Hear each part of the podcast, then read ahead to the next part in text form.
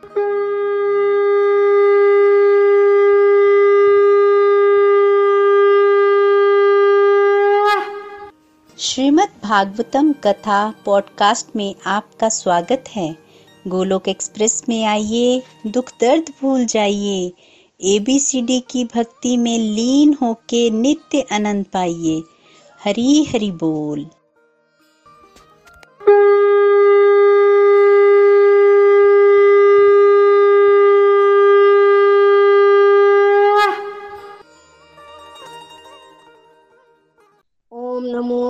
भगवते वासुदेवाय। ओम नमो भगवते वासुदेवाय। ओम नमो भगवते वासुदेवाय। श्रीमद् भागवतम की जय। गौर निताई की जय। श्री श्री राधा श्याम सुंदर की जय। हरे कृष्ण हरे कृष्ण कृष्ण कृष्ण, हरे हरे। हरे राम हरे राम राम राम, हरे हरे। हरे कृष्ण हरे कृष्ण कृष्ण कृष्ण, हरे हरे। हरे राम हरे राम राम राम, हरे हरे। हरे कृष्ण हरे कृष्ण कृष्ण कृष्ण हरे हरे। हरे राम हरे राम राम राम। हरे हरे। ना शस्त्र पर, ना शास्त्र पर, न धन पर और ना ही किसी युक्ति पर। मेरा तो जीवन आश्रित है प्रभु, केवल और केवल आपकी कृपा शक्ति पर। जय श्री राधे कृष्णा। हरि हरि बोल, हरि हरि तो हमारा कैंटो नंबर थ्री चल रहा था, जिसमें हम कपिल देवूति संवाद जो है वो कर रहे थे। मनु जी महाराज के पाँच संतानें दो पुत्र, तीन पुत्रियाँ। पुत्र के नाम प्रियव्रत और उत्तानपाद प्रियव्रत बड़े बड़े पुत्र थे और उत्तानपाद छोटे पुत्र थे। और तीन पुत्रियाँ आकुति देवभूति, प्रसूति, जिसमें से सर्वप्रथम श्रीमद भागवतम में देवभूति का चरित्र आया है। बेसिकली विदुर जी महाराज ने प्रश्न किया था मैत्र ऋषि से, विदुर मैत्री संवाद चल रहा है, ये कैंटो, विदुर मैत्र संवाद ही है। तो कैंटो नंबर थ्री में विदुर जी ने मैत्री जी से प्रश्न किया था तो अभी प्रश्न किया था कि मनु जी महाराज के जीवन के विषय में बताइए कि कैसे उन्होंने सृष्टि का कार्यभार संभाला और जीवन भर क्या किया। तो उसके उत्तर में मैत्रेय जी उनको जो है वो सर्वप्रथम देवभूति माता के जीवन की जो है वो सुना रहे हैं। तो मनु जी महाराज की पुत्री देवभूति जिनका विवाह उन्होंने करदम ऋषि के साथ किया, क्योंकि देवभूति चाहती थी कि उनका पति जो है वो संत के साथ ही ब्याह करना था। और करदम जी जो हैं, वो ब्रह्मा जी की छाया से उत्पन्न हुए। ब्रह्मा जी ने उनको सृष्टि करने के लिए कहा, तब वो तपस्या करने चले गए। क्योंकि सृष्टि का कार्य, भार संभालना मतलब संतान उत्पत्ति करना। और पुराने जमाने में इसको बहुत बड़ी रिस्पॉन्सिबिलिटी माना जाता था कि संतान उत्पन्न करनी है। तो पहले तपस्या करने गए, वहाँ भगवान, तब इन्होंने भगवान से मांगा कि मुझे तो पत्नी चाहिए, वो भी मेरे अनुरूप। और वैसे ही इसी के लिए तपस्या की है। भगवान बड़े खुश हुए। उनकी इस निष्कपट भक्ति को देखकर और भगवान कहते हैं कि तुमने, तुम्हारा इतना सरल हृदय है ना कि मैं तुमसे प्रसन्न हूँ तो तुम्हें तुम्हारे अनुरूप पत्नी भी मिलेगी और साथ ही साथ मैं तुम्हारे घर पुत्र बनकर भी आऊँगा। तो ऐसा भगवान ने कह दिया परसों के दिन तुम्हारे घर मनु महाराज आएँगे अपनी पुत्र देवभूति को लेकर, तुम उससे विवाह कर लेना, मैं तुम्हारे घर पुत्र रूप में आऊँगा। इस तरह का वरदान जो है वो करदम ऋषि को मिल गया। फिर भगवान चले गए, करदम ऋषि अपने आश्रम में चले गए और जैसे कि भगवान ने बताया था, तीसरे दिन मनु जी महाराज अपनी कन्या देवभूति को लेकर आ गए। कहा, विवाह करना है, विवाह करवाया करदम ऋषि ने यह शर्त रखी कि जब आपकी पुत्री से मुझे संतान की प्राप्ति हो जाएगी, तब मैं संन्यास आश्रम ग्रहण कर लूँगा। देवभूति ने ये कंडीशन मान ली और विवाह हो गया। विवाह के पश्चात करदम जी जो है वो तपस्या में लीन हो गए। बारह वर्षों तक देवभूति उनकी पूजा करती रही, सेवा करती रही। बारह वर्षों पश्चात जब करदम ऋषि उठे हैं तो वो भूल गए कि उनकी शादी हुई है। तो उन्होंने पूछा देवभूति से कि कौन हो? तब देवभूति ने याद करवाया, तब याद आया। तब प्रसन्न हुए करदम ऋषि और कहा कि, देवी, मांग लो जो तुम्हें मांगना है। तब देवभूति ने संतान मांगी। मुझे गृहस्थ सुख चाहिए, मुझे संतान चाहिए।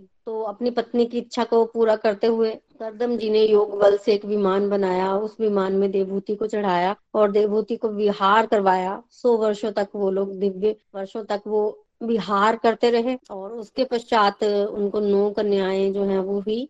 तब याद आया करदम जी को कि अब तो संन्यास ग्रहण करने का समय है। वो संन्यास ग्रहण करने के लिए जा रहे थे, तभी देवभूति माता ने उनको कहा क्या कहा, पहले कहा कि कन्याएँ जो हैं, वो छोटी हैं, इनका विवाह करके जाइए, मैं अकेली कैसे करूँगी? और मेरा कोई सहारा भी नहीं है जहाँ तो मुझे एक पुत्र भी होता तो पुत्र देकर जाइए यहाँ और इस तरह से, और तीसरा उन्होंने कहा कि मैं स्त्री हूँ, मेरे से गलती हो गई, आपने मेरे को वरदान मांगने के लिए कहा, तब मैंने गृहस्थ सुख मांग लिया। पर मुझे तो परमानंद चाहिए। और तीसरा उन्होंने ये भी मांगा। तो इस तरह से जब देवभूति ने कहा तब करदम जी को याद आया कि भगवान आने वाले हैं। मैं अगर चला गया संन्यास लेकर तो भगवान नहीं आएँगे। फिर भगवान का अवतार कैसे होगा? मैं चला गया तो तो करदम ऋषि जो है वो नहीं गए। घर पे ही रहते रहे और समय आने पर उनको कपिल भगवान की प्राप्ति भी हुई। भगवान उनके पुत्र बन के आए, उनका नाम कपिल रखा गया। बोलो कपिल देव महाराज की जय।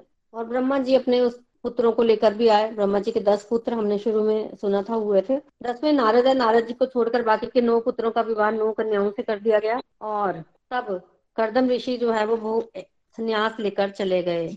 और जाने से पहले उन्होंने भगवान की स्तुति की। भगवान को एकांत में ले गए ना। भगवान उनके पुत्र ही तो थे। एकांत में ले गए और भगवान की स्तुति की। भगवान से आज्ञा ली। भगवान ने आज्ञा दी और आज्ञा पाकर करदम जी जो है वो संन्यास के लिए चले गए। तब देवभूति ने फिर से कहा कि मुझे आत्मज्ञान चाहिए। तब करदम जी ने कहा कि मैं तुम्हें ज्ञान नहीं दूँगा, तुम्हारा पुत्र तुम्हें ज्ञान देगा, वो भगवान है। ये कहकर करदम जी चले गए और जीवन की पूर्णता को प्राप्त हुए। जब देवभूति को पता चला कि उनके पुत्र भगवान हैं तो देवभूति का जो बर्ताव है, वो अपने पुत्र के प्रति बदल गया। भगवान भी देख रहे थे कि माँ का बर्ताव जो है बदल गया, पर भगवान ने कुछ नहीं बोला। फिर एक दिन तो देवभूति थक गई ऐसे वो कहते हैं ना कि इंद्रिय भोग करते करते थक गई तो उसको लगा कि आ, क्या करना चाहिए मुझे आगे? तब याद आया कि पतिदेव कह गए थे कि पुत्र जो है भगवान है वो तुम्हें ज्ञान देंगे। तो क्यों ना अपने पुत्र के पास जाकर पूछा जाए। तो आज भाव बदला है देवभूति ने अपने पुत्र को ऊँचे आसन पर बिठाया है खुद नीचे बैठी है और कहा अपने पुत्र से अपने मन की बात कि मैं स्त्री हूँ मंदबुद्धि हूँ मैंने ठीक से मांगा नहीं तुम्हारे पिता से मुझे मैंने सुख मांग लिया। अब वो इंद्रिय सुख भोग भोग कर भी मैं थक गई हूँ। अब मैं थक गई हूँ, अब मुझे ज्ञान चाहिए, क्या करदम जी जैसे पति और तुम जैसे पुत्र को प्राप्त करके कि मैं ज्ञान से विहीन रह जाऊँगी? कि मेरे पति इतने महान, मेरे पुत्र तो स्वयं भगवान है तो क्या मैं ज्ञान से विहीन रह जाऊँगी? इस तरह से देवभूति जी अपने पुत्र को कहने लगी। तब कपिल देव जी के मन में करुणा आई और वो मुस्कुराने लगे। पहले नहीं बोले, पर फिर उन्होंने निश्चय किया, मुस्कुराने लगे और मुस्कुराने का कारण ये था कि कपिल जी सोच रहे थे तो मैं तो यही करने आया हूँ। मैं आपको ज्ञान देने ही तो आया हूँ। उनके जीवन का उद्देश्य ज्ञान देना ही है। तो कपिल जी महाराज जो करने आए हैं आज वो समय आ गया मुस्कुरा रहे हैं और माँ को बोल रहे हैं बिल्कुल माँ ज्ञान दूँगा। पूछो क्या पूछना चाहती हूँ? तब देवभूति ने कई तरह के प्रश्न किए। हम्म, अपने पुत्र से कि जीव को दुख क्यों होता है? भागता तो जीव सुख के पीछे है पर उनको क्यों ऐसे दुख मिलता है? तब कपिल जी महाराज ने कल हमने सुना, बड़ा सुंदर उत्तर दिया था कि जीव को दुख होता है उनके अपने कर्तापन की वजह से कि मैं कर रहा हूँ। मैं कर रहा हूँ और फिर मुझे रिज़ल्ट भी मिलना चाहिए। जब वैसा रिज़ल्ट नहीं मिलता, जैसे व्यक्ति ने सोचा होता है तो फिर उसको दुख मिलता है। दुख मिलता है और सुख, दुख सुख, दुख ये चलता ही रहता है और जो सुख भी मिलता है ना व्यक्ति को, वो भी सुख भी ऐसा होता है कि दुख हटता है तो उसे हम सुख मान लेते हैं। सही में सुख नहीं होता। कल काई का एग्ज़ाम्पल दिया कि पानी के ऊपर काई है काई हटाई, पानी लिया तो तो काई तो दोबारा आ जाएगी तो वो काहे का सुख हुआ? हटी थोड़ी काई, वो टेम्पररी थोड़ी सी साइड पे हुई, जैसे आपने उसको छोड़ा, पानी लिया, वैसे काई दोबारा आ जाएगी। तरह का एग्ज़ाम्पल हमने कर लिया था। खाने का एग्ज़ाम्पल लिया था कि कोई व्यक्ति दुखी है, उसको बड़ी भूख लगी है, वो खाना खा लेता है तो उसको लगता है कि बड़ा सुख प्राप्त हुआ। पर कितनी देर? दो तीन घंटे के बाद उसको दोबारा भूख लगनी लगनी है। चार घंटे, पाँच घंटे, कितनी देर रहेगा बिना खाए? तो सुख थोड़ी हुआ, वो फिर से दुख में बदल गया। वो थोड़ी देर के लिए रुका था बस। तो इस तरह से कपिल देव जी अपनी माता को बता रहे हैं कि दुख जो है वो व्यक्ति को कर्तापन की वजह से होता है और दुख है ही नहीं सुख है ही नहीं संसार में, ये संसार तो दुखाले है। तो व्यक्ति मानता है, जितना जितना संबंध है ना, उतना उतना वो मान लेता है कि हाँ भाई, उतना उतना उसको दुख मिलता है। तो इस तरह से बताया तो फिर कैसे छूटे जाए? माँ पूछते कैसे छूटना कैसे है इससे? तो उसके लिए उन्होंने भक्ति योग बताया। भक्ति योग के माध्यम से छूटना है। भक्ति योग भी ऐसे नहीं बताया, तीव्र भक्ति योग। तीव्र तीव्र भक्ति योग से मतलब ये कि आपने निश्चय कर लेना है, भाव बनाना कपिल देव कहते हैं कि भगवान को भाव के भूखे हैं, जैसे जैसा भाव आप जैसे बनाएँगे ना भगवान, वैसे वैसे रेसिप्रोकेट करेंगे। और chapter number fifteen Purushottam chapter में हम उसमें एक वृक्ष की बात की गई है। वृक्ष जो कि उल्टा है और पानी का एग्ज़ाम्पल दिया गया कि पानी के किनारे एक पेड़ लगा है और उसकी रिफ्लेक्शन हम पानी में देख रहे हैं तो वृक्ष में उल्टा दिख रहा है।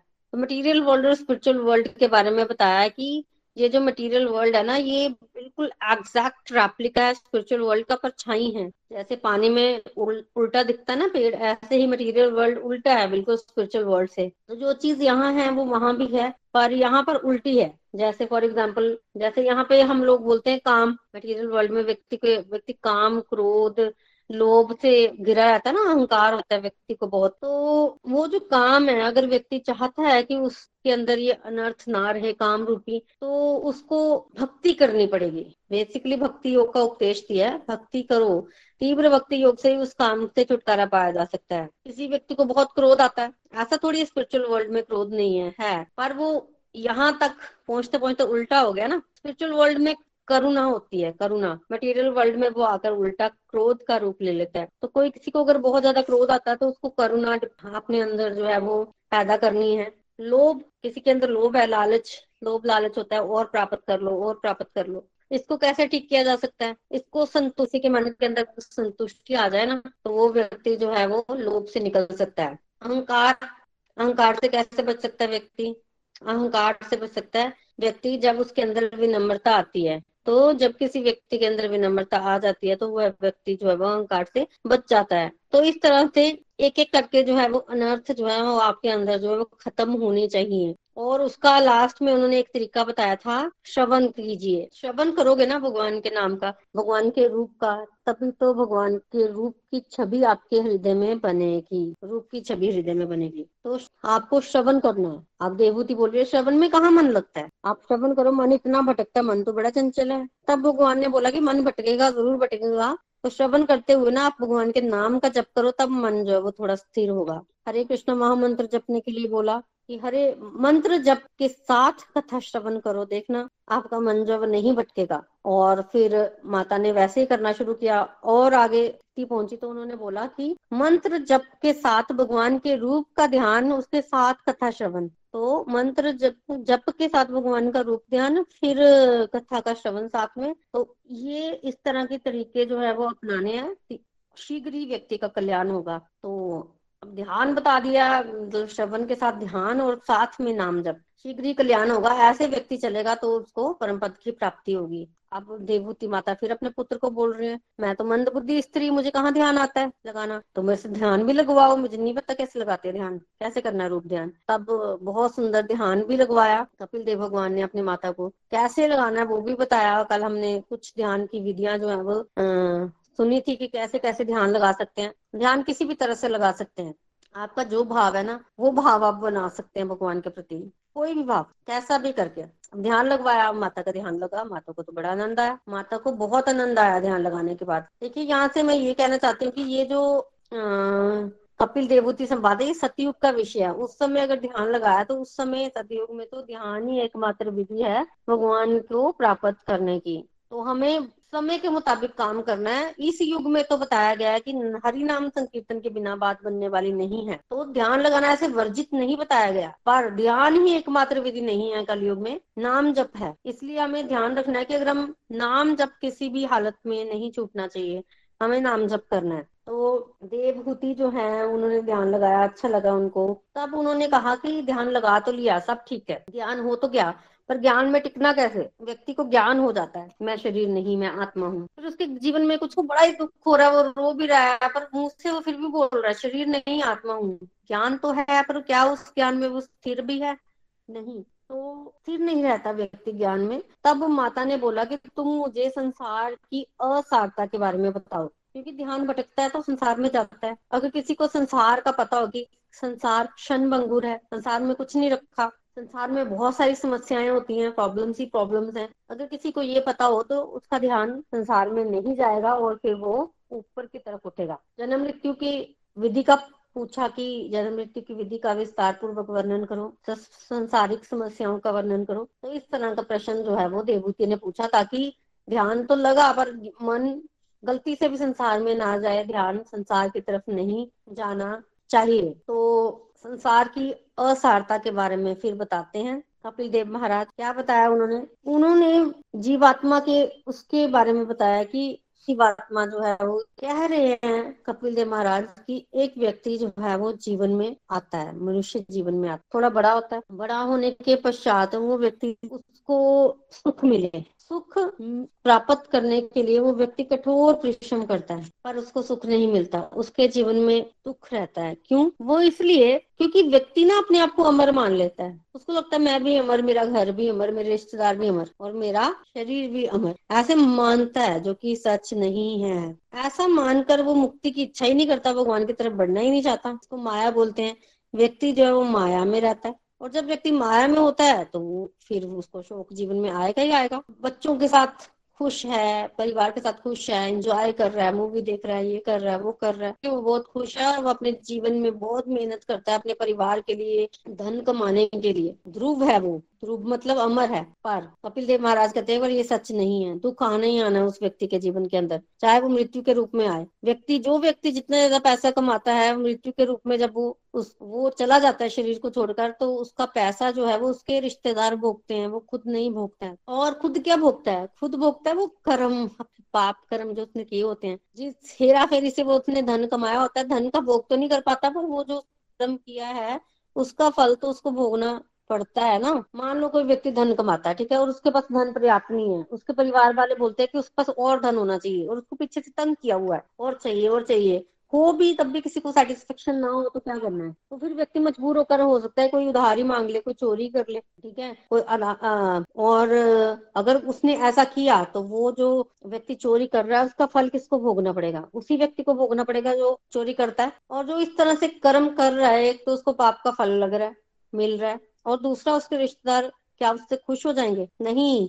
तो कपिल देव महाराज कहते हैं कि लोग इतने बुरे बुरे काम करते हैं पैसे कमाने के लिए परिवार को खुश रखने के लिए पर परिवार वाले तब भी खुश नहीं होते। और अगर व्यक्ति उनकी इच्छाओं को पूरा करने में असमर्थ है तो फिर उसको इग्नोर भी मारा जाता है। हो गया और अब वो उस तरह से कमाई नहीं कर रहा है वो रिटायर हो चुका है तो कम हो जाती है। एक गाय जब तक दूध देती है तब तक उसकी कितनी वैल्यू होती है?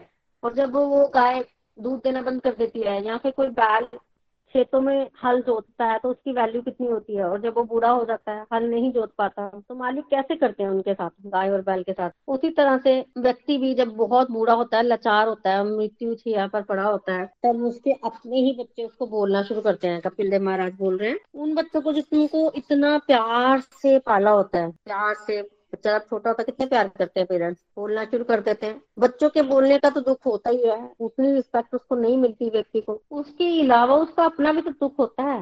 वृद्धावस्था का दुख। इसमें उसको ना तो खाया हुआ भोजन पचता है, ना उसके शरीर में इतनी ताकत होती है क्योंकि वो बूढ़ा हो गया कोई काम भी नहीं कर पाता। आँखें भी देखना कई बार आँखों से दिखना बंद हो जाता है। दांत खराब हो जाते हैं। सांस से जब व्यक्ति लेता है ना तो आवाज़ आती है गुर गुर की। कफ जम जाता है। मृत्यु के पास जो व्यक्ति होता है ना, उसके साथ ये सारी चीज़ें जो है वो होती हैं। मृत्यु के समय तो उससे उठा भी नहीं जाता, लेटा होता है। और कहते हैं कि पीड़ा भी बड़ी होती है। इतने ही बिच्छुओं को काटने का जो दर्द होता है ना, वो व्यक्ति को एक साथ होता है जब उसकी मृत्यु होती है। पर मज़े की बात यह है कि उस समय व्यक्ति बोल नहीं सकता, उसकी बोलने की शक्ति चली जाती है। हम उस व्यक्ति के एक्शन ज़रूर देख सकते हैं, पर वो बता नहीं सकता कि उसके साथ क्या हो रहा है। वो ये नहीं बता सकता कि वो किसको देख रहा है। उसके सामने जमदूत भी आ जाएँगे ना, वो घबरा जाएगा। पर वो बोल नहीं सकता, बता नहीं सकता। और कई बार तो भय के कारण उसका मल मूत्र भी विसर्जन हो जाता है। वो मल मूत्र विसर्जन कर देगा, पर वो ये बता नहीं पाएगा कि वो डर के कारण ऐसा कर रहा है। उसको कोई दिख रहा है। और अल्टीमेटली जमदूत आके करते क्या है? जमदूत ना एक रस्सी लाते हैं अपने साथ और रस्सी को गले में डालकर ना वो खींचते हैं किसको? आत्मा को। बेसिकली वो सूक्ष्म शरीर को अंदर, जो सूक्ष्म शरीर है ना, उसको खींचते हैं। क्योंकि उस शरीर को उन्होंने लेके जाना होता है। स्थूल शरीर तो यही रह जाता है। सूक्ष्म शरीर को वो लेके जाते हैं ताकि वो उसको अगली बॉडी में फिट कर सके।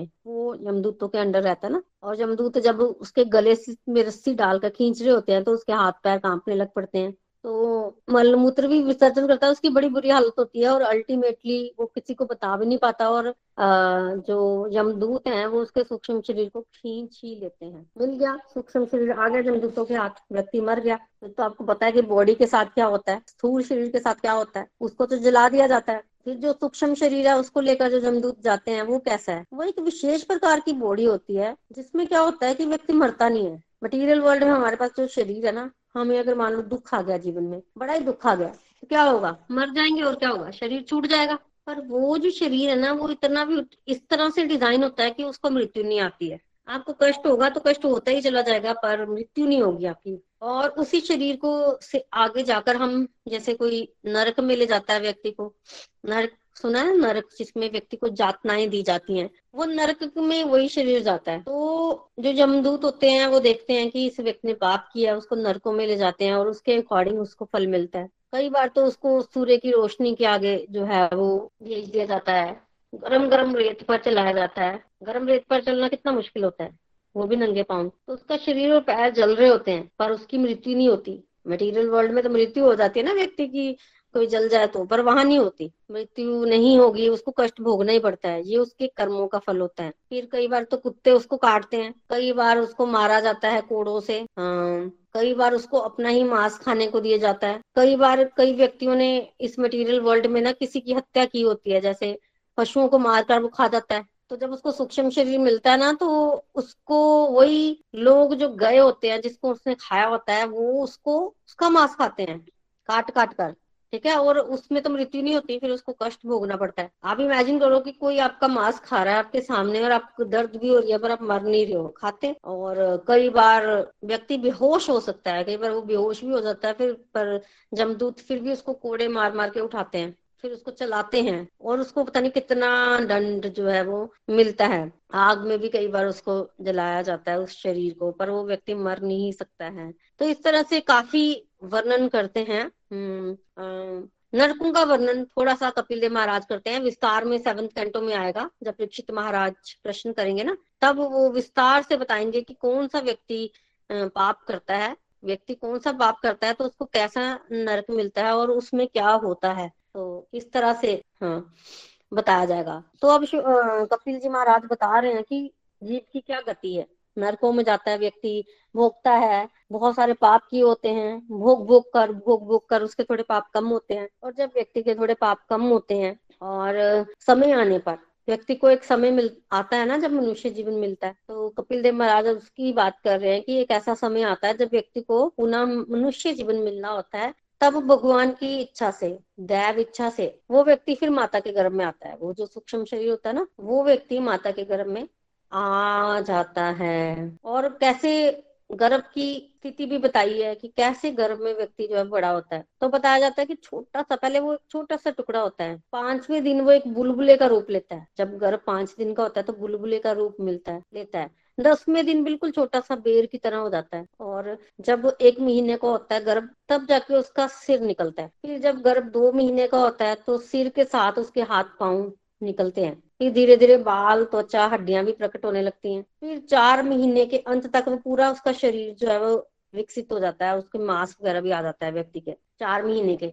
तो जब चार महीने में व्यक्ति का शरीर निर्मित होता है और उसमें मांस मूस आता है, हड्डियाँ, चर्बी सब आता है, तब देखो, लिंग भी तभी आता है, व्यक्ति गर्भ में कौन है तो तभी पता चलता है ना, जब वो बनेगा प्रॉपर तो चार महीने के अंत में वो बनता है। और उसके पश्चात पाँच महीने में उस, उसको, उसमें उसको भूख प्यास भी लगनी शुरू होती है। उससे पहले बच्चा खा नहीं रहा होता और फिर वो खाता है। कैसे खाता है? डायरेक्ट बच्चा नहीं खा सकता गर्भ में। उसकी नाभि में एक नाल होती है जो कि माँ के साथ जुड़ी होती है। माँ जो भी खाती है, उसका रस उस नाल के माध्यम से गर्भ के बच्चे के अंदर जाता है और उसी के माध्यम से वो बच्चा जो है वो खाना खाता है। अब उसने मूवमेंट भी शुरू कर दी है, अंदर वो हिलता है। क्या कारण है हिलने का? कि उस समय ना आपको जब चोट लग जाती है ना, आप सोचो आपको चोट लग गई है और आपकी ऊपरा ऊपरी मांस जो है वो छिल गया है। नीचे वाला मांस तो है तो ऊपरी मांस छिल जाए तो नीचे वाले मांस पर चढ़ता है ना, कुछ लगाओ तो जैसे प्रिटोल लगाते वो भी चढ़ती है। नींबू नमक लग जाए, गलती से तो वो तो बड़ा ही चढ़ता है और मिर्च लग जाए फिर तो क्या ही कहना। तो आप उसको हमेशा ढक के कवर करके रखते हैं कि इसको कुछ लगे ना, बहुत दर्द होती है ना। तो जब हम गर्भ में होते हैं ना तो हमारे जो बॉडी होती है ना, उसके ऊपरी मांस नहीं होता, मांस होता है पर वो निचला होता है। उसको हर चीज़ लगती है बच्चे को। अगर माँ कुछ खट्टा ना है तो आपने कभी नोटिस किया होगा कि अगर माँ नॉर्मल है, बीमार नहीं है। और माँ अगर सिंपल सादा भोजन खा रही है तो बच्चे की मूवमेंट इतनी नहीं होगी, ठीक है? वही अगर माँ कहीं डिनर विनर पे गई है, खट्टा खा रही है, नमकीन खा रही है, चुस्कियाँ ले रही है, चाय में नमक डाल के पी रही है तो बच्चे की मूवमेंट एकदम तेज हो जाती है। हमें पता नहीं होता, हम लोग जब बच्चा मूव करता है ना तो बड़े खुश होते हैं। बच्चा इतना मूव कर रहा है बेबी टांगे मार रहा है, कोई खेल रहा है फुटबॉल भाई वो खेल नहीं रहा है, उसको उस समय बड़ी तकलीफ़ होती है।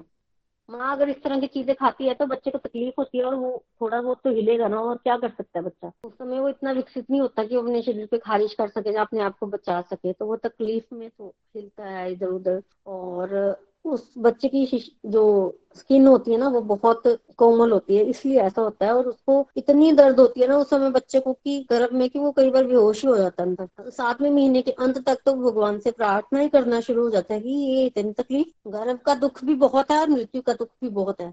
ऑलमोस्ट बहुत ज़्यादा बोला गया गर्भ का दुख, बराबर ही बोला गया तो हम खुश होते हैं पर बच्चा अंदर बड़ी तकलीफ़ में होता है और उसकी आकृति भी आपने देखा ही होगा कि बच्चा कैसे उल्टा लटका होता है पेड़ में।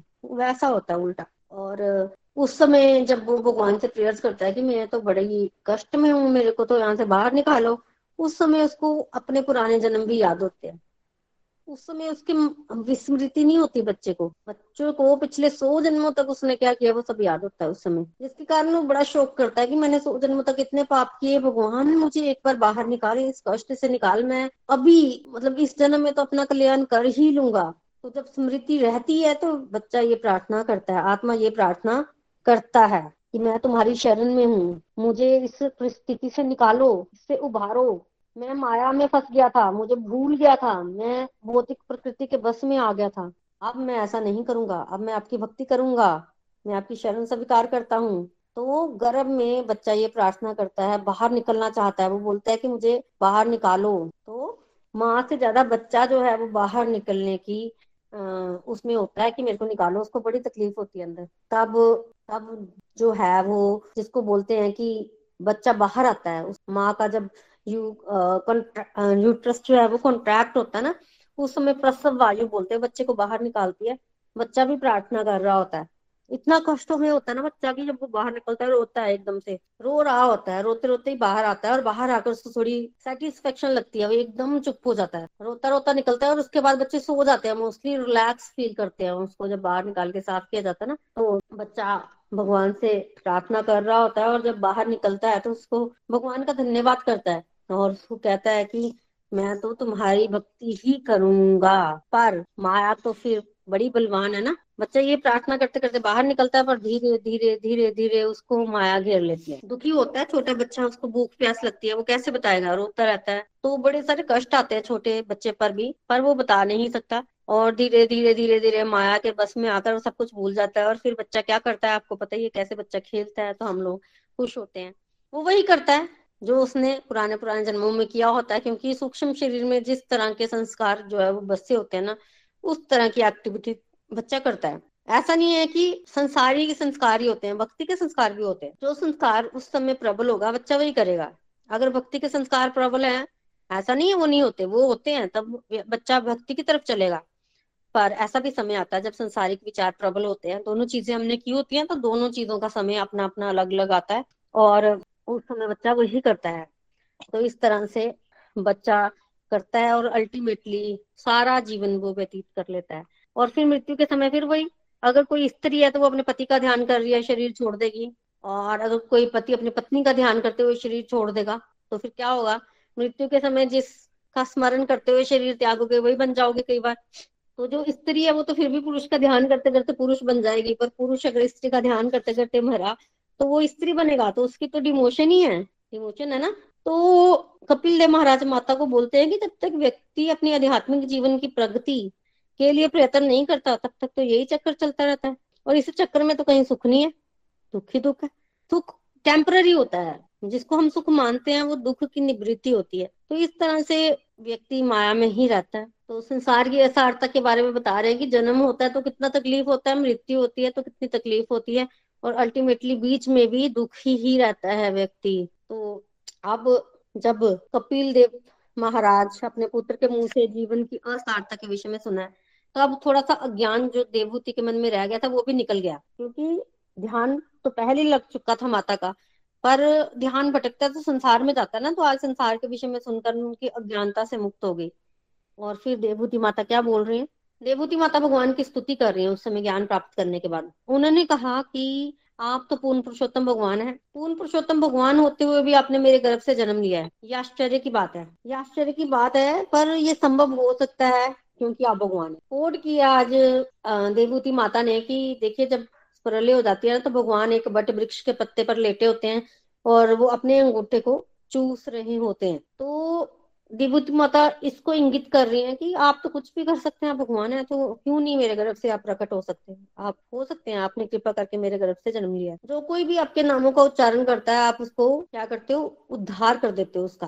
तो अगर कोई चंडाल परिवार में भी जन्म लेता है और वो भी आपका नाम लेता है, आपकी महिमा का गान करता है तो आप उसको भी वैसा ही फल देते हो, जो कि किसी ब्राह्मण को देते हो। तो इस तरह से भगवान की स्तुति कर रहे हैं, देवभूति माता। भगवान कपिल बड़े प्रसन्न है। आप प्रसन्न होकर भगवान अपनी माता को कह रहे हैं कि जो मार्ग मैंने आपको बताया ना, कोई बड़ा मुश्किल नहीं है ये, सरल मार्ग अगर इसी मार्ग का अनुसरण करेंगी माता तो आप जल्दी ही इस शरीर से मुक्ति प्राप्त कर जाएँगी, वैकुंठ धाम को चली जाएँगी। तो इस तरह से कहा कि माता, अब मैं चलता हूँ। मैंने जो करना था, मेरे जीवन का उद्देश्य पूरा हुआ। अब मैं जा रहा हूँ। आप यही रहिए और भगवान का ध्यान करते रहिए। ये कहकर कपिल देव महाराज ने अपनी माता की पाँच बार प्रदक्षिणा की और गंगा सागर चले गए वो। आज भी कपिल देव महाराज गंगा सागर में हैं, विराजमान है और तपस्या कर रहे हैं। देवभूति आश्रम में ही रही, जैसे कि कहा था कपिल देव महाराज ने। तो करदम ऋषि के आश्रम में बिंदु सरोवर है, उस पर तीन बार, दिन में तीन बार स्नान करती थी देवभूति। धीरे धीरे उनके बाल सफ़ेद हो गए। उनकी देह जो है, फिर पहले की तरह दुबली दुबली होती गई। क्यों? क्योंकि वो तपस्या कर रही थी ना अब, ध्यान में ही रहती थी। तो शरीर का ध्यान तो उनको रहता नहीं था। फिर करदम मुनि ने ना देखिए कुछ ना देवभूति के लिए ना, वो जो दासियाँ थी ना, वो आज भी वहाँ थी और बीच बीच में वो देवभूति के शरीर का ध्यान रख लेती थी। क्योंकि वो तो माता तो ध्यान में ही रखती थी, पर वो शरीर के, शरीर का ध्यान रख लेती थी। ऐश्वर्य बहुत था उनके पास। ऐश्वर्य की कोई कमी नहीं थी। तो करदम ऋषि ने अपने योग बल से ऐश्वर्य जो है वो जीता था, वो सब था। ऐश्वर्य में कोई कमी नहीं थी। फिर भी देवभूति क्या थी? एक साध्वी का जीवन बिता रही थी ऐश्वर्य के होते हुए और वो स्त्रियाँ उनके शरीर की रखवाली कर रही थी। उनको शरीर की भी शुद्धि नहीं थी। शरीर की भी शुद्धि नहीं थी। कभी कभी उदास होती थी। माता की पुत्र चला गया, पर वो कहते थे, वो वो तो भगवान है। माता ये सोच लेती थी कि पुत्र तो भगवान है और मैं हृदय में उनका ही तो ध्यान कर रही हूँ। तो पुत्र कहाँ गया है? पुत्र भी यही है। पुत्र भी यही है। इस तरह से सोचते सोचते धीरे धीरे धीरे धीरे सारी भौतिक आसक्तियों से मुक्त हो गई है माता। भौतिक आसक्तियाँ जो हैं वो सारी निकल गई हैं। चिंता कोई नहीं बची। और भगवान का ध्यान जब व्यक्ति करता है ना तो उसके आँखों से क्या निकलते हैं? आँसू निकलते हैं। निकलते हैं ना? तो भगवान का ध्यान करते करते आँसू निकलते हैं, आँसू निकलते निकलते निकलते निकलते। माता जो है वो वो बोलते कि आँसू की नदी बन गई है, पिघल ही गई है, वो गल गई है। और आँसू निकलते निकलते पूरी की पूरी आँसू बन गई, पूरी की पूरी नदी बन गई और नदी में ही विलीन हो गई। और जिस जगह पर देवभूति नदी में विलीन हुई है, उसको सिद्ध पद कहते हैं। और वहाँ पर वो नदी की तरह बह रही हैं और उनको जो स्थान प्राप्त हुआ वो भगवान का धाम ही है। तो देवभूति माता को भगवान का धाम प्राप्त हुआ और कपिल देव महाराज आज भी गंगा सागर में समाधि में लीन है। और जो सांख्य दर्शन का ज्ञान उन्होंने दिया है, सांख्य योग वो जो फॉलो करते हैं, वो कपिल देव महाराज को बहुत मानते हैं और गंगा सागर में हम जाकर उनका दर्शन भी करते हैं। तो इस तरह से कपिल देवूति संवाद का जो है वो अंत हुआ और साथ ही साथ थर्ड कैंटो की भी समाप्ति हुई। हरे कृष्णा हरे कृष्णा कृष्णा कृष्णा, हरे हरे। हरे राम हरे राम राम राम, हरे हरे। बेसी so the body see as the soul Hari Hari बोल, हरि हरि बोल। Transform the world by transforming yourself Radhe Krishna तो हरि हरि बोल एवरीवन हरि हरि बोल। आज के लिए मेरी तरफ़ से इतना ही। चलिए, अब हम रिव्यू सेक्शन की तरफ़ चलते हैं। हम्म, हमारे साथ विजय जी हैं सबसे पहले। विजय जी, कुछ कहना चाहते हैं? हरी हरी बोल, हरी हरी बोल, प्रीति जी।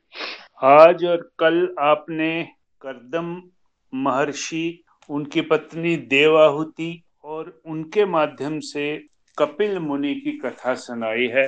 ये बहुत ही दिव्य प्रसंग है तीसरे स्कंध का, और आज आपने तीसरे स्कंध का समापन भी किया है। इतना सुंदर वर्णन दोनों दिनों में हुआ है कि कहने की बात नहीं और कपिल देव महाराज जी का भगवान का ही रूप है, उनका और उनकी माता देवाहुति का जो संवाद है, यही तीसरे स्कंध की विशेषता है। अब देखिए क्या हो रहा है, पुत्र माँ को, और पुत्र कोई ऑर्डिनरी पुत्र नहीं है, वो स्वयं भगवान है। अपनी माता को उपदेश दे रहे हैं, और उपदेश किस चीज़ का है? आध्यात्म योग का उपदेश है। कोई छोटी मोटी चीज़ नहीं है। और क्या समझाया जा रहा है कि हमारा मन जब प्रकृति के पदार्थों में आसक्त होता है, बहुत विस्तार से आपने बताया, ये शिक्षा है हमारे लिए, वही बंधन का कारण बनता है।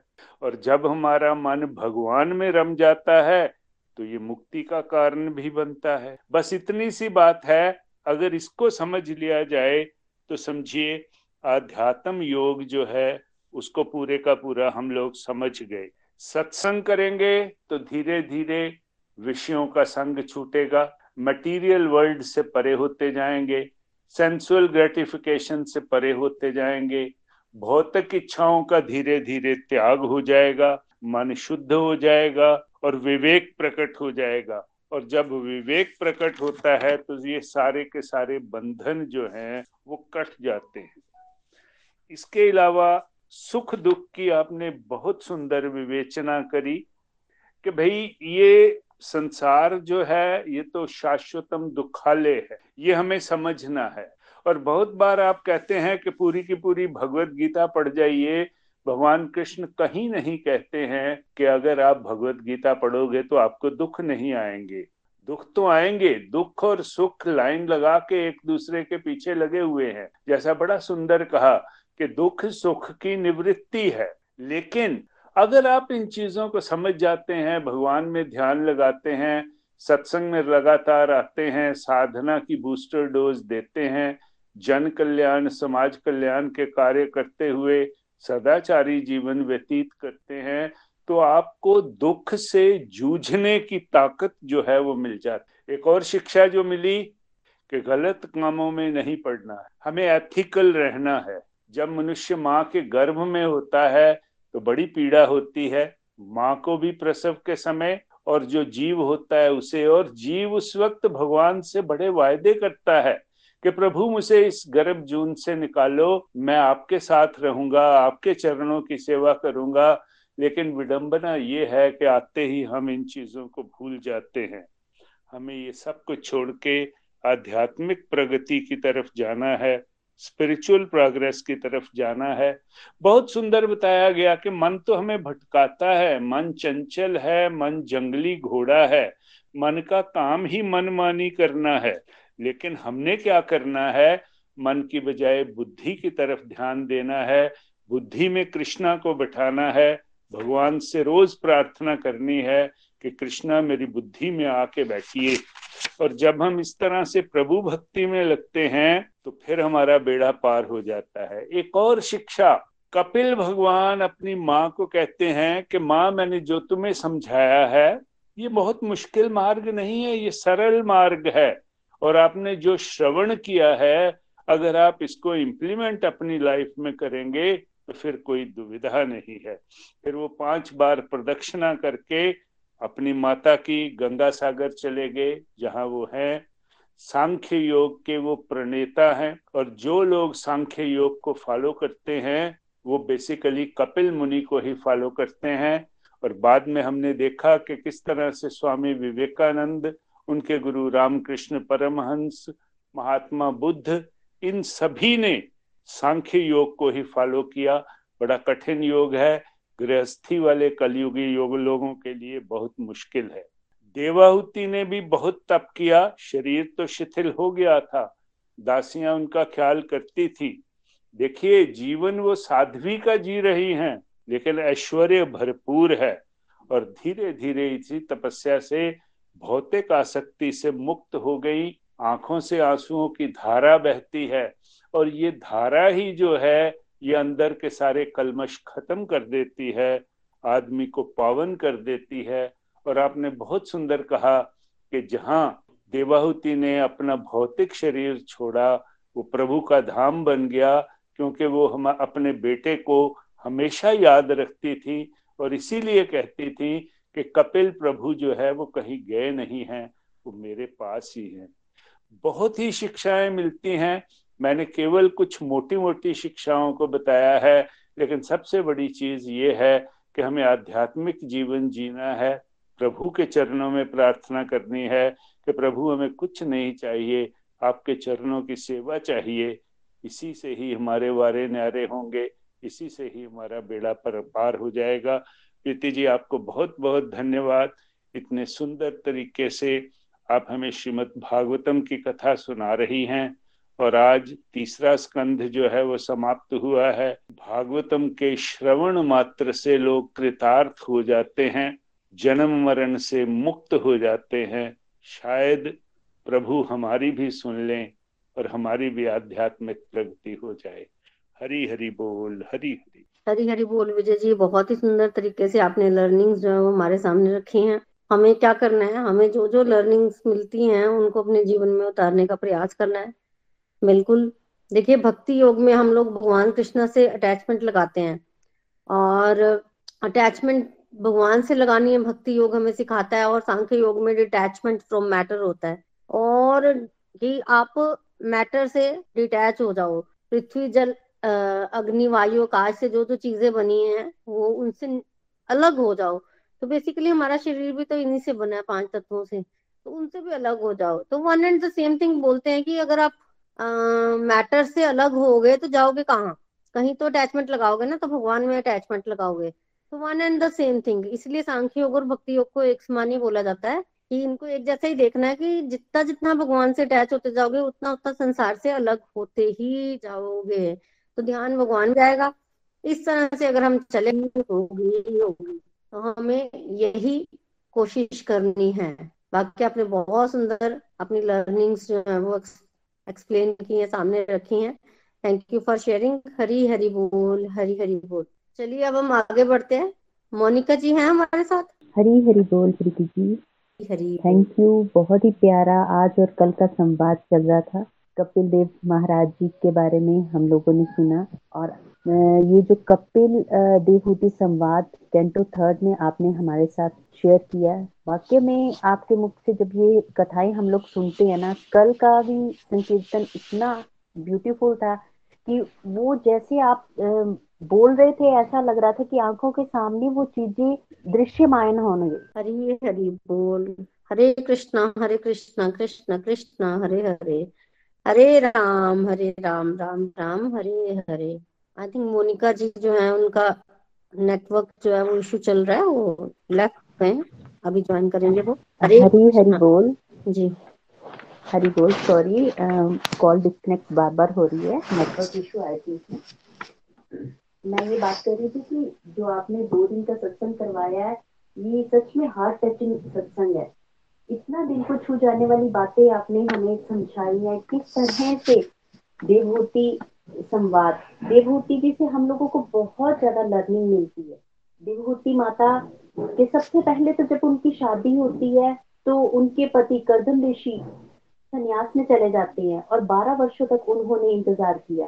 सबसे बड़ी लर्निंग तो हमारी यहाँ पर बन रही है कि कैसे आज अगर मटेरियल वर्ल्ड में देखा जाए तो व्यक्ति दो दिन भी इस तरह से नहीं जी पाएगा अपने पति के बिना वो सोचेगा कि नहीं मेरी शादी हुई है तो मैं पहले अपनी जो भी हम लोग इंजॉय शादी के बाद ढूंढते हैं वो इंजॉय मिले। मगर देवभूति माता ने बारह वर्षों तक अपने पति की बिना किसी स्वार्थ की सेवा की है। और कितना ही प्यारा संवाद था कि जब वो आ, उनके पति तपस्या से बाहर निकलते हैं तो वो उन्हें पहचान नहीं पाते अपनी पत्नी को। देवभूति माता को पहचान नहीं पाते हैं। फिर जब उन्हें पता चलता है कि इनके साथ शादी हुई है, उस वक्त देवभूति माता क्या मांग रही है अपने पति से? परमानंद सुख मांग रही है। परमानंद सुख कैसे प्राप्त हो सकता है? प्रभु की भक्ति से। उसके बाद आपने आत्म ज्ञान के बारे में समझाया। आत्म ज्ञान उन्होंने अपने पुत्र कपिल देव महाराज से पाया देखिए, यहाँ पर हमारी सबसे प्यारी लर्निंग क्या बनती है? भागवत गीता में भी हमने यही सीखा है कि अगर हमें ज्ञान किसी से भी प्राप्त होता है, चाहे वो हमसे एज में छोटे हैं तो उनसे भी हमें ज्ञान पाना है। मटेरियल वर्ल्ड में देखा जाए तो अगर हमें कोई बोले कि हम अपने बच्चों से ज्ञान पाए तो क्या हम बच्चों से ज्ञान पाएँगे? नहीं। हम लोगों की ईगो उस हमारे सामने आ जाती है। कि हम छोटे बच्चों से ज्ञान पा रहे हैं? तो यहाँ पर देवभूति माता ने अपने पुत्र से ज्ञान मांगा। और वो ज्ञान जो है कदम ऋषि जी ने बोला है कि तुम्हें वो ज्ञान जो है वो अपने पुत्र से मिलेगा। सुख दुख की परिभाषा आपने बहुत ब्यूटीफुली समझाई है। ये कल, सुख दुख चैप्टर सेकेंड भागवत गीता के फोर्टीन फिफ्टीन श्लोक में आती है इसकी पूरी डिटेल मेरा बहुत ही प्यारे ये दोनों श्लोक हैं। देखिए सुख दुख हम लोग सुख जो है किसको बोलते हैं? माया रूपी चीज़ों में जो हमें खुशी मिलती है, उसको हम सुख मान लेते हैं, है ना? वो सुख क्या है? ये मटेरियल हैप्पीनेस जो है, वो हमें कुछ समय के लिए ज़रूर मिलती है। मगर बाद में हम लोग क्या हो जाता है? थोड़ी देर के बाद ही ये सुख जो गायब हो जाता है, दुख में परिवर्तित हो जाता है। सुख जो है, जीवन में कहीं भी नहीं है, ये सारा संसार दुखालय है। मगर हम लोग फिर भी उस सुख के पीछे अपना सारा जीवन व्यर्थ गवा देते हैं। ब्यूटीफुली आपने एग्ज़ाम्पल हमारे साथ शेयर किया कि एक व्यक्ति परिवार पालने के लिए सुबह से लेकर शाम तक कितनी मेहनत करता है। मगर फिर जब उसका बुढ़ापा आता है तो उसी के परिवार वाले उसको कई बार जो है अगर उनकी इच्छाएँ पूरी नहीं होती तो उनसे वो खुश नहीं हो पाते और उन्हें दुत्कारना शुरू कर देते इग्नोर करना शुरू कर देते हैं। तो फिर हम लोग क्यों इस मटेरियल दुनिया में अपने मन को लगा के रखे हुए हैं? क्यों हम ऐसे सुख के, को पाना चाहते हैं? क्यों हम भक्ति की तरफ़ नहीं बढ़ रहे हैं? हमें इन चीज़ों का ज्ञान हो रहा है। तो इन, इनका ज्ञान जो है, हमें अपने जीवन में इम्प्लीमेंट करना है। क्यों हम फालतू के सुख के पीछे भाग रहे हैं? क्यों हम भक्ति की तरफ़ क्यों नहीं जा रहे हैं? धीरे धीरे करके जैसे हमारी अटैचमेंट भगवान के साथ बढ़ती जाएगी, हमारे अंदर प्योरिटी आएगी। प्योरिटी आने से क्या होगा? जो मेटीरियल वर्ल्ड में हम लोगों के अंदर काम क्रोध भरा हुआ है ना, उससे हम लोग बचना शुरू हो जाएँगे। डिवोशन में हमारा मन लगना शुरू हो जाएगा। हमारे अंदर के भाव बदल जाएँगे। भक्ति के लक्षण हमारे अंदर आ जाएँगे। स्पिरिचुअलिटी में हमें सिर्फ़ विनम्रता मिलती है, विनीत भाव हमारे अंदर आना शुरू हो जाता है। और अगर हम स्पिरिचुअलिटी की तरफ़ नहीं बढ़ेंगे तो हम इसी जन्म मरण के चक्कर में ही घूमते रहेंगे और अपना जीवन जो हमें अमूल्य जीवन मिला, वो व्यर्थ हो जाएगा। ध्यान योग की विधि माता को बताइए, जिससे देवभूति माता ने बहुत आनंद पाया है। यहाँ पर हमें नाम जप की इंपॉर्टेंस भी आपने समझाई है। हम लोग अगर एक माला का जप कर लेते हैं तो हम सोचते हैं हमने बहुत बड़ी भक्ति कर ली। जब तक मैं डिवोशन के रास्ते में नहीं जुड़ी हुई थी, गोलोक एक्सप्रेस के साथ नहीं जुड़ी थी, तब तक मुझे लगता था कि दो चार माला का जाप कर लो तो ऐसा लगता था कि पता नहीं मैंने कितनी ज़्यादा डिवोशन कर ली है है ना? मगर अब लगता है कि अगर हम लोग बत्तीस चौसठ माला भी कर लेते हैं, फिर भी लगता है कि नहीं अभी भी कम है। अभी भी हमें मुक्ति नहीं मिल सकती। मुक्ति तो बड़ी दूर की बात है। हम तो विकारों से भरे हुए हैं। हमारे अंदर तो इतने विकार हैं कि हम अगर 24 घंटे उठते, बैठते, चलते, फिरते भगवान का नाम सिमरण करें जब करते रहें, तब भी हमारे जो जो हम लोगों ने पाप किए हुए हैं, उनसे हमें मुक्ति नहीं मिल सकती है। मगर अपने जीवन का लक्ष्य हम लोगों को समझना है और जो हम भटके हुए हैं इस संसार रूपी बंधन में बंधे हुए हैं, उससे बचने के लिए हमें हर वक्त नाम जप की तरफ़ बढ़ना है। मृत्यु में होने वाली पीड़ाओं के बारे में वर्णन किया है। वाकई में जब ये बातें हम लोग सुनते हैं तो कितना डर लगता है। उस वक्त कुछ समय के लिए हमारे अंदर ऐसा भाव आता है कि हम लोग क्यों इस दुनिया में अपने मन को लगाए बैठे हैं? क्यों हम गलत काम कर रहे हैं? क्यों हम पाप करते हैं? क्यों हम किसी को बुरा बोलते हैं? थोड़े समय के लिए तो हम लोगों को ऐसा लगता है मगर जब कुछ दिन हो जाते हैं, हमारे डिवोशन का लेवल जब लो फेस में जाता है तो हम ये सब कुछ भूल जाते हैं। फिर हम उसी मटेरियल वर्ल्ड में हम लोग घूमना शुरू कर देते हैं। आगे गर्भावस्था के बारे में बताया आपने ब्यूटीफुली आपने एक्सप्लेन किया प्रीति जी, किस तरह से एक शिशु जो है अपनी माँ के गर्भ में कष्ट पाता है। और जब कष्ट उसको मिल रहा होता है तो उसको पिछला जन्म अपना याद है। और वो प्रेयर कर रहा है कि प्रभु, एक बार मुझे यहाँ से निकालो और मैं अपनी भक्ति जो है वो प्योरिटी के साथ करूँगा। मैं माया में नहीं फंसूँगा। मैं अपने आप को भूल गया था। देखिए, यहाँ से हमारी एक लर्निंग और भी बनती है। यहाँ पर हमने भागवत गीता में भी यही सीखा और आपके माध्यम से भी यही सीख रहे हैं कि जब शरीर छोड़ने का समय आता है, व्यक्ति का जैसा भाव होता है, उसको अगला जन्म उसी रूप में मिलता है। हम सब ये जानते हैं कि हर व्यक्ति की मृत्यु तो आनी है। कोई आज इस शरीर को छोड़ रहा है, कोई कल छोड़ेगा, कुछ, कोई कुछ दिनों के बाद छोड़ेगा। मगर शरीर छोड़ना सभी के सभी का है, सभी शरीर छोड़ेंगे। मगर मृत्यु छोड़ने के बाद जो कष्ट हम लोगों को मिलेंगे, उसके बारे में हम लोग नहीं सोच पा रहे हैं। क्यों नहीं सोच पा रहे? क्योंकि हम इस संसार रूपी चकाचौंध में अपने आप को बिल्कुल डुबोए रखे हुए हैं। मृत्यु के समय हम लोगों को भगवान का धाम कैसे प्राप्त हो? उसके बारे में आप हम लोगों को ऐसे ट्रेंड कर रहे हैं, प्रीति जी। शत शत नमन आपको, क्योंकि आपके द्वारा, निखिल जी और नितिन जी के द्वारा हम लोग आध्यात्मिक रास्ते पर चलना शुरू हुए धार्मिक तो हम लोग पहले से ही थोड़ा थोड़ा थे, मगर धार्मिक से आध्यात्मिक रास्ता जो है ना, हमने आप लोगों के माध्यम से ही अपनाया है। मटेरियल वर्ल्ड में तो हम लोग इसी जन्म मरण में घूमते रहेंगे, अगर हम डिवोशन नहीं करेंगे।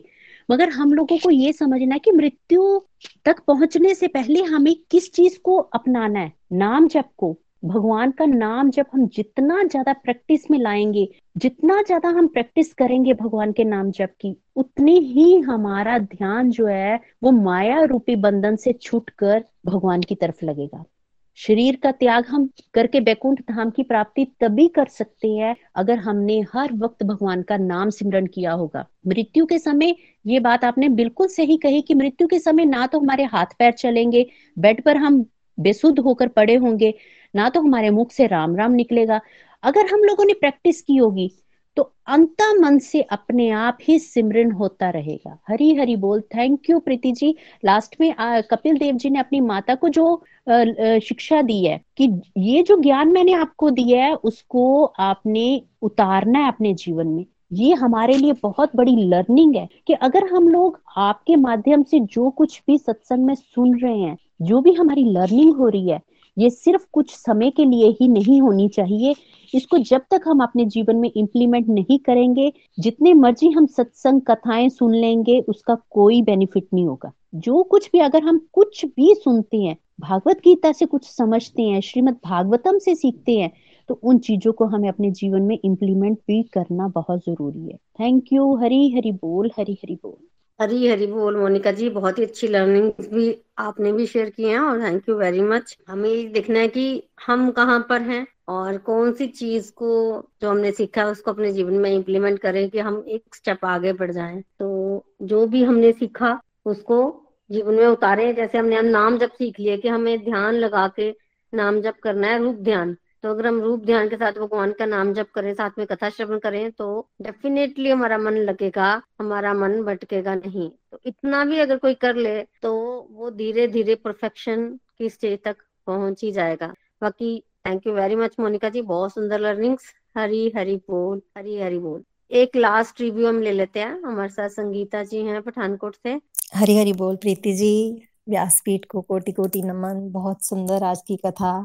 वाकई में आज जो आपने कथा हमसे शेयर की है, ये हमारा जीवन के दर्शन है इसमें, कि हमारा जीवन कैसा है, कैसे इस मानव जीवन की इम्पोर्टेंस है, हम क्या हैं, कहाँ जाना है, और करना क्या है इस जीवन में, वो आज के सत्संग से हमें बहुत क्लियर नज़र आया, कि कैसे एक बच्चा जब पैदा होता है, कैसे वो भगवान से प्रार्थना करता है कि मुझे इस गर्भ जून से बाहर निकालो, क्योंकि वहाँ बहुत दुख होता है और उस समय उसको सब अपने पुराने जन्म भी याद होते हैं। लेकिन जब वो बाहर आ जाता है तो इस दुनिया की चकाचौंध में वो फंस जाता है। माया हावी होनी शुरू हो जाती है। वो भूल जाता है कि उसने क्या वायदे किए थे भगवान से कि मैं उनकी सेवा करूँगा। लेकिन इस संसारिक चक्कर में जब वो फंस जाता है, इस मेटीरियल वर्ल्ड में फंस जाता है तो उसी तरह से वो पाप कर्म करता रहता है, सुखी होने की इच्छा रखता है, लेकिन सुख प्राप्त करने के लिए इतना कठिन परिश्रम करता है, लेकिन वो सुखी हो नहीं पाता है। हमेशा वो माया में घिरा रहता है और कमाने की तरफ़ अपने मन को लगाए रखता है, जबकि इतना नहीं जानता कि जितना कमाया गया उसका धन है, वो उसके जाने के बाद जो पीछे उसके रह जाएँगे वो ही भोगते हैं। खुद तो वो अगली जीवन यात्रा पे चल पड़ता है और जो उसने यहाँ पाप किए होते हैं, वो पाप कर्मों को भोगता है। तो कैसे आपने फिर नरक का भी थोड़ा वर्णन किया? वो भी आँखें खोलने वाला है। मैं सुन रही थी तो मेरे बीच में एक बार आँसू भी निकले और गूज बम्स भी आए हैं कि कैसे है इंसान? कहाँ जाना है? क्या करना है? कैसे उसको जब यमदूत ले जाते हैं तो कैसे सूक्ष्म शरीर जो है, उसको भी तड़पाया जाता है। लेकिन वो सूक्ष्म शरीर उसका मरता नहीं है। तो क्या गति होती है जीव की? इस बातों का हमें चिंतन मनन ज़रूर करना चाहिए और इन सबसे बचने का उपाय एक ही है कि हम अपने आप को मंत्र जाप के साथ जोड़ें। जो भी हम ध्यान करना चाहते हैं, रूप ध्यान आपने बताया, रूप ध्यान करें, कथाओं का श्रवण करें, नित्य अपने जीवन को अच्छे संग के साथ जोड़ें, कुछ अच्छा श्रवण करें, अपने जीवन में विनम्रता लाएँ, काम, क्रोध, लोभ, मोह इन सबसे छूटने का एक ही उपाय आपने बताया कि भक्ति योग है। इस जीवन में रहते हुए अपने आप को भक्ति के साथ लगाएँ, क्योंकि सांख्य योग का जो वर्णन कपिल जी ने अपनी माता देवहूति को दिया है, वो भक्ति योग एक ही है। सांख्य योग और भक्ति योग आप बता रहे हैं, एक ही है। तो अपने आप को हम भक्ति के रास्ते पर नित्य प्रतिदिन आगे लेकर जाएँ। तो इसी जीवन में रहते रहते हमारा भी कल्याण जो है वो हो सकता है। यही संदेश है हमें आज के आपके जो भी टॉपिक आपने हम मेरे साथ शेयर किया, जो भी कथा हमने सुनी है, उससे हमें बहुत सारी लर्निंग्स लेकर जीवन में आगे बढ़ना है। हरी हरी बोल। थैंक यू जी। हरी हरी बोल, हरी हरी बोल। बहुत ही सुंदर आपने भी लर्निंग्स वो हमारे साथ शेयर की हैं। बिल्कुल, देखिए कैसे व्यक्ति जन्म लेता है, कैसे उसकी मृत्यु होती है। मृत्यु के समय क्या होता है? और मटेरियल वर्ल्ड में चलो क्या होता है, वो तो हम सब थोड़ा थोड़ा जानते हैं, पर उसके बाद, मृत्यु के बाद क्या हो रहा है? कैसे हमें यमदूत अटेंड करते हैं? बहुत सारी चीज़ें हमें नहीं पता स्क्रिप्चर से हमें आइडिया लग जाता है और हमें बस ये करना है कि वो चीज़ें हमारे बस में नहीं है और उस पर हमारा कोई बस चलता भी नहीं है। तो हमें उन चीज़ों को पकड़ना है जो हमारे कंट्रोल में है। हाँ एरिया ऑफ़ हमारा जो इन्फ्लुएंस है, वो ये है कि कर्म हम कैसे करें वो हमारे हाथ में है। तो हमें जो मिल रहा है आज के समय में, वो हमारे पिछले पिछले जन्मों के कर्मों का फल है, वो भी हमारे हाथ में नहीं है, वो तो अब मिल रहा है प्रारब्ध कर्म। के फल हम भोग रहे हैं। बट हमारे हाथ में ये है कि हम आज कैसे कर्म करते हैं। ये हमारी चॉइस पे डिपेंड करता है। तो हमें बाकी सब चीज़ों को थोड़ा थोड़ा समझना है और साथ ही वो जो चॉइस भगवान ने हमें दी है, वो जो कर्म करने की स्वतंत्रता दी है, उस पर वर्क करना है हमने कि उसमें हम क्या कर सकते हैं। वही एक चीज़ हमारे हाथ में है। बाकी कोई हमारे हाथ में नहीं है। जन्म, मृत्यु, व्याधि और यश अपजश बाकी कुछ हाथ में नहीं है। हमारे हाथ में कर्म करने की स्वतंत्रता है, बस उसी पे हम वर्क करें कि हम आज कैसे क्रियमान कर्म करें कि हम एक कदम भगवान की तरफ़ बढ़ जाएँ। बस अगर हमारी ये सोच आ जाए जीवन में तो फिर हम धीरे धीरे धीरे धीरे भगवान के रास्ते पर तरक्की करें। बाकी आपने बहुत सुंदर लर्निंग्स जो है वो शेयर की हैं। Thank you for sharing Hari Hari बोल हरी हरी बोल चलिए अब हम आज के सत्संग को कंक्लूड करते हैं आरती के साथ। श्री भागवत भगवान की है आरती। पापियों को पाप से है दारती श्री भागवत भगवान की है आरती। पापियों को पाप से है तारती ये अमर ग्रंथ ये मुक्ति पंथ ये पंचम वेद निराला नव ज्योति जगाने वाला। ये अमर ग्रंथ ये मुक्ति पंथ ये पंचम वेद निराला नव ज्योति जगाने वाला।